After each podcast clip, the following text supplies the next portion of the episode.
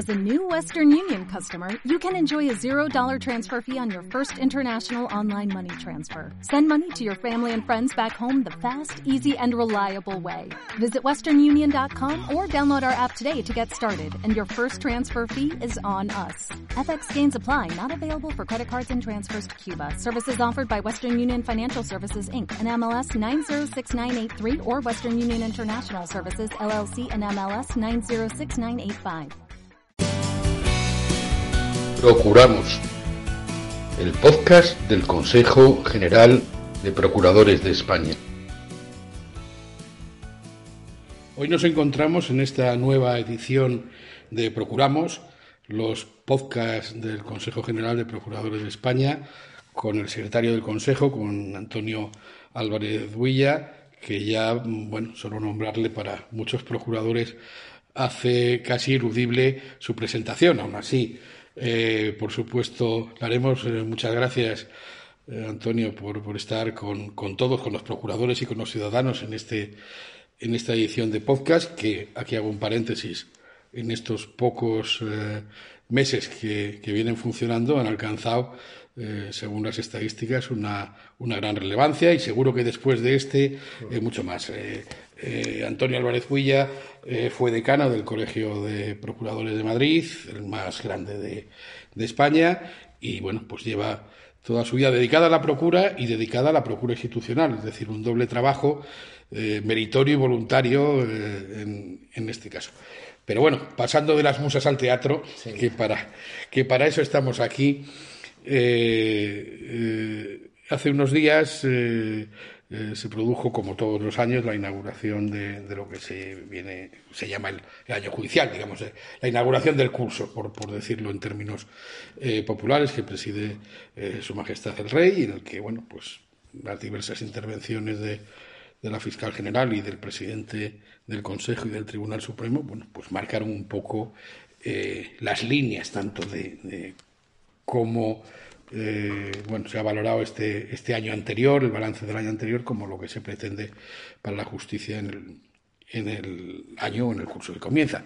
Así que, que Antonio, eh, ¿cómo está la justicia en España? Pues eh, en primer lugar, buenos días a todos y muchas gracias por venir aquí a la sede del Consejo General de Procuradores. Es un placer, es un placer hacer este podcast para todos. A ver, la justicia de España todos sabemos cómo está. Eh, el análisis que tenemos que hacer es que eh, cuando hablábamos a principios de siglo de la justicia del siglo XXI, pues casi, casi, no voy a decir que hemos perdido 20 años, pero llevamos un retraso importante porque no tenemos la justicia que deberíamos tener en el siglo XXI ya avanzado, con casi un, un 20% de siglo avanzado. Es verdad que la Constitución española, eh, el artículo 1 de la Constitución, propugna como valor superior la libertad, la igualdad y la justicia. No podemos olvidarnos de esto. Y no podemos olvidarnos del artículo 24 de la Constitución, que es la tutela judicial efectiva. Yo creo que la justicia española, como decía mi bisabuelo, en, que fue don Melquiades Álvarez en el Congreso de los Diputados, sin justicia no hay libertad. Entonces, la justicia es esencial para los ciudadanos y es esencial para la economía. Y todos debemos poner de nuestra parte para que esto funcione. Eh, estamos en un momento en que, no solo en la justicia, también en la justicia, pero probablemente en otros ámbitos, eh, hay un cierto deterioro de la institucionalidad. ¿no? Cuando España recuperó la democracia, pues eh, eh, cada institución pequeña o grande, bueno, estaba revestida de, un, de un cierta autoridad moral, ¿no? Más, más, más que de que más de autoritas que de potestas en la práctica probablemente, ¿no? ¿cómo, ¿Cómo crees? Antonio, que está esta, este momento de la institucionalidad. Parece que todo se confunde, eh, al final todo está eh, legislativo, ejecutivo, judicial, eh, los, poderes no, formales, la sociedad civil, está, está todo quizás un poco deslindado. ¿Cuál es tu opinión? Yo creo que esto es un tema clarísimo para los profesionales de la justicia y un tema complicado para el ciudadano de a ciudadano a pie explicarle lo que es la Fiscalía General del Estado, cuáles son las funciones, o qué es la abogacía del Estado, o cuál es la función del Tribunal Supremo, yo creo que es complejo. Entonces, tenemos que ser capaces de explicarle a la sociedad lo que es la justicia, que es lo que acabo de decir, que es la justicia la garantía de la libertad.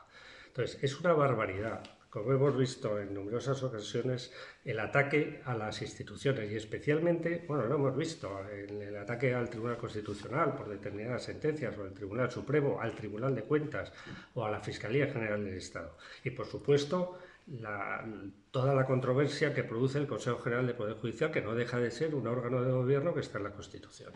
Todos tenemos que defender estos órganos y estas instituciones. Nunca he visto a día de hoy una manifestación, y mira que España es un país de manifestaciones y desde luego hay libertad para ello, no he visto nunca ninguna manifestación pidiendo una justicia moderna. Nunca lo he visto.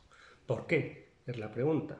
Pues probablemente porque al ciudadano no le llega el problema de la justicia hasta que no tiene un conflicto y tiene que acudir a ella. Pero la justicia es absolutamente necesaria para todos y la defensa de las instituciones por encima de todo. Sin instituciones, las instituciones nos van a sobrevivir a todos nosotros. Pero es verdad que es importante las personas también que componen esas instituciones.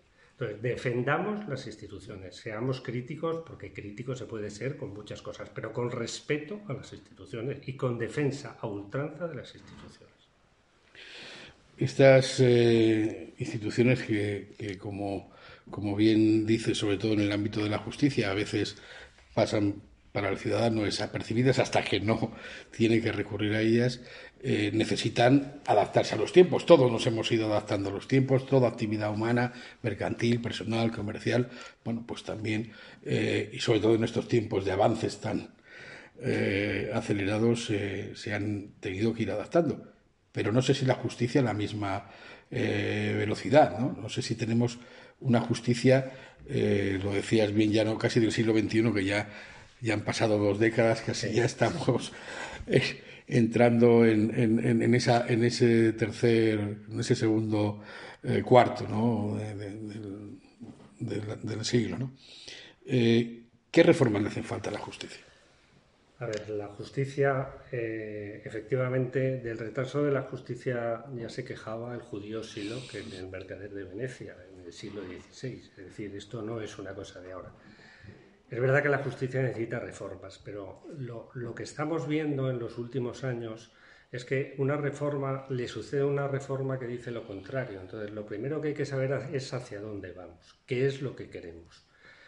Entonces, para esto eh, en mi opinión, debería haber un plan a 10 o 15 años vista, parecido a lo que ha hecho ahora el, Ministerio de Justicia, que será acertado o no, se podrá reformar o no, deberemos participar todos necesariamente, deberá haber acuerdos entre las fuerzas políticas. Pero las reformas en la justicia, que tenemos una estructura de mediados del siglo XIX, pues hay que tardan mucho tiempo en hacerse y en concretarse. Luego, lo primero que hay que hacer son planes a 10 o 15 años y tener muy claro cuál es la idea y que haya cierto consenso político, o, más que cierto, un gran consenso político, porque esto es un tema de Estado. Y además con la participación de todos, de, todos los llamados operadores jurídicos, porque todos tenemos muchas cosas que aportar. Y ahora podremos hablar de reformas concretas que están en marcha qué es lo que dicen o qué es lo que nos dicen o qué, es o, qué miedos o no miedos suscitas o si parece que van a tener continuidad en el tiempo.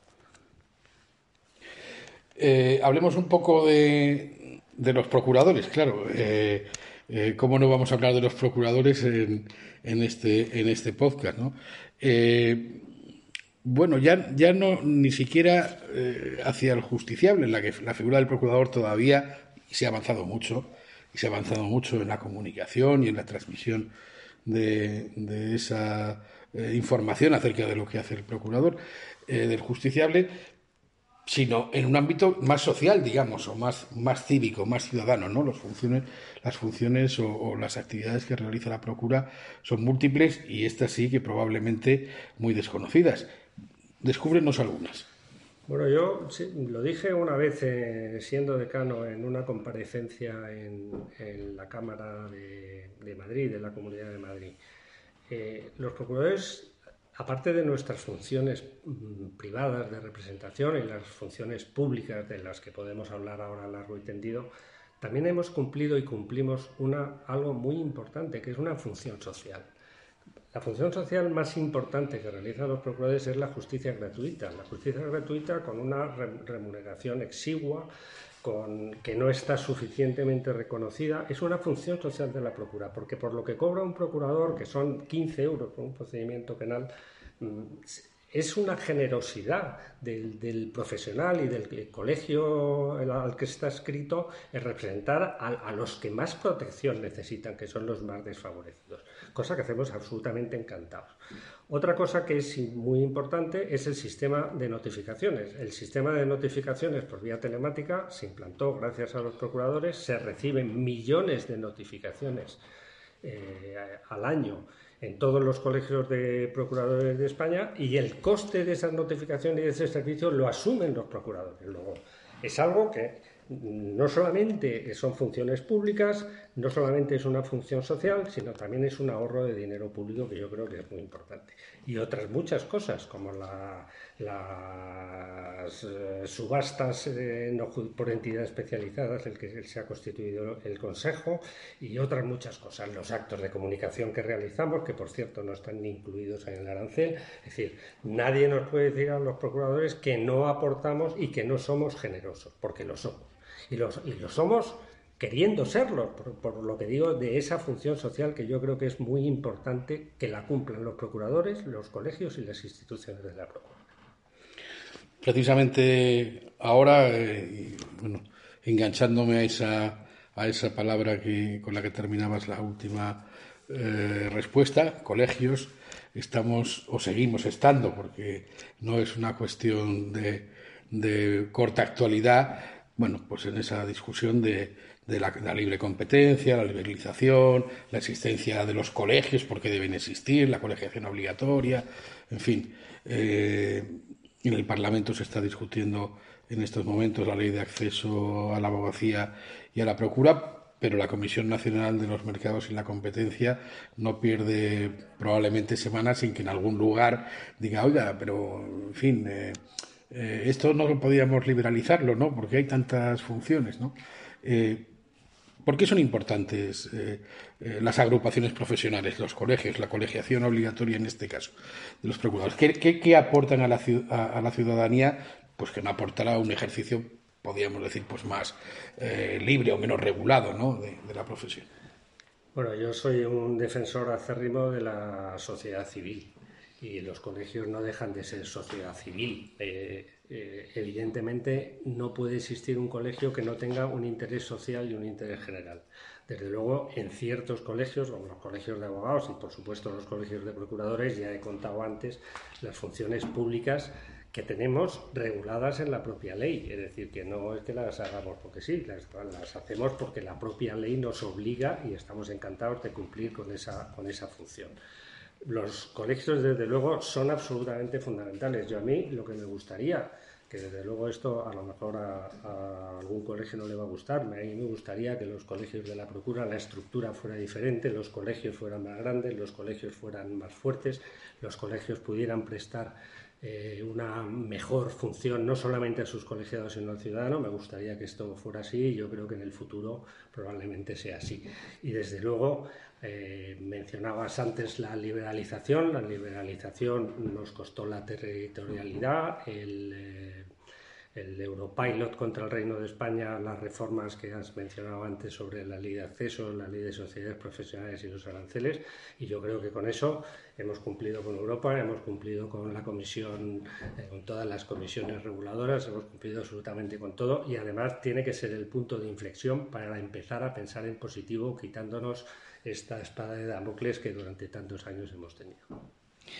Y ya para terminar, eh, Antonio, y echando una mirada hacia adentro, son muchos los procuradores que, nos escuchan y que, bueno, pues quieren tener algún punto, algún indicio de, en qué está pensando el, Consejo o la, la, procura institucional de cara, de cara a los próximos años.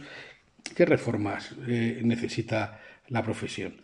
Reformas, probablemente algunas en el sentido interno, como, como apuntabas ahora, en su propia estructura, y otras, pues probablemente en la adquisición de nuevas competencias, bueno, o en el espíritu innovador que nos descubra algunas cosas que seguro que los procuradores hacen muy bien, pero, pero bueno, todavía no lo sabemos o todavía no lo hemos practicado. Bueno, decía antes que yo creo que no que tenemos que seguir el día a día demostrando la importancia que tiene la profesión en el mundo de la justicia, pero decía antes que lo tenemos demostrado. Lo tenemos demostrado ya a lo largo de muchísimos años y el impulso por la modernización y el impulso por, por la justicia y, el, y la defensa de los ciudadanos, que es lo más importante. Eh, efectivamente, eh, yo creo que hay muchas reformas puestas en marcha por el Ministerio de Justicia que no satisfacen eh, las pretensiones ni la idea que tenemos de la reforma de la justicia, por lo que la hemos enmendado en, las leyes de eficiencia, en la ley de eficiencia organizativa, en la propia ley concursal, todo esto es así y dentro de, partir de que debe existir el principio de igualdad y de conciliación, que es algo que también estamos defendiendo, pero es verdad que los procuradores podemos seguir aportando eh, tenemos que dejar de, pedir, porque yo creo que nos tienen que empezar a reconocer de oficio, porque llega un momento que no, somos una orden mendicante, somos una profesión que siempre ha colaborado con todos los ministerios y lo vamos a seguir haciendo, porque lo que queremos es que esto funcione y lo que queremos es que la justicia sea moderna de verdad y sea accesible a los ciudadanos de verdad. Y yo creo que tiene más garantías si se cumple el artículo 24 de la Constitución con la presencia del procurador. Entonces, vamos a seguir defendiendo competencias en materia de ejecución. Queremos homologarnos con los usier y con los solicitadores. Queremos homologarnos con la legislación de los países de nuestro entorno. Y queremos seguir aportando en la fase declarativa todo lo que aportamos, porque es verdad, y se puede comparar con las estadísticas, que ocurre en un procedimiento con procurador y en el que no hay procurador. Y es evidente que el, procedimiento que tiene el procurador es más ágil y además es que mucho coste de, ese procurador lo asume el cliente, o sea, que, que no, voluntariamente y dentro de las normas de competencia. Decía que era la, última, la última pregunta, pero no me resisto de formación profesional a, una última de verdad. Eh, cuando has citado el asunto de la conciliación, algo en lo que yo creo que todos estamos de acuerdo, pero que en el mundo de la justicia se asoma como complicado, ¿no? Digo complicado porque primero hay que, respetar y proteger los derechos de conciliación de los profesionales, de todos los que intervienen en un proceso, y no son pocos, pero también los de los justiciables, eh, que pueden verse sometidos a bueno, pues eh, demoras eh, más allá de las ya ya de por sí amplias, ¿no? O, excesivamente eh, duraderas que, existen en los procesos. Es un, es un tema muy complejo, ¿no? ¿Estáis estudiando alguna manera de, bueno, pues cómo proponer, eh, ayudar, contribuir a que podamos hacer algo que pueda hacer que todo el mundo garantice sus derechos sin merma unos de otros? Sí, no solamente lo tenemos en la cabeza, sino que todo esto está hecho. Es verdad que nos hemos reunido con, también con el Consejo General de la Abogacía para trabajar conjuntamente en esto, porque esto nos afecta evidentemente a los dos. Y ya hay propuestas remitidas al Ministerio. No se trata de dilatar nada, se trata de que cuando haya una urgencia, cuando suceda un imponderable, se puedan Mientras el colegio nombra un sustituto, estamos hablando de un plazo de tres días. Un plazo de tres días dentro del proceso, en vez de ser la notificación al día siguiente, que se pueda retrasar tres días una notificación para dar tiempo a que el interviniendo en la corporación de derecho público a la que pertenece el colegio, al que pertenece el procurador o el abogado, puedan comunicarlo y puedan designar un sustituto que oiga esas notificaciones. Es decir, yo creo que esto en el siglo XXI evidentemente es algo que tenemos que contar con ello y, hay circunstancias y circunstancias y a todos nos han ocurrido y, la ley tiene que prever eso sin dejarlo al arbitrio de cada juzgado, que cada uno, como sabemos, tiene su jurisdicción y su criterio, porque por supuesto respetamos, pero lo que está en la ley está en la ley y lo tenemos que cumplir todo.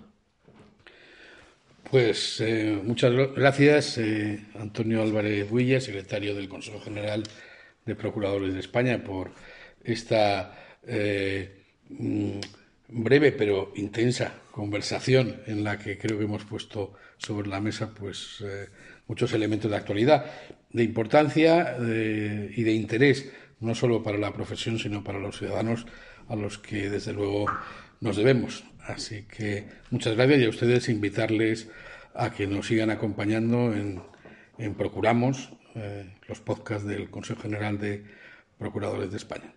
Pues muchas gracias.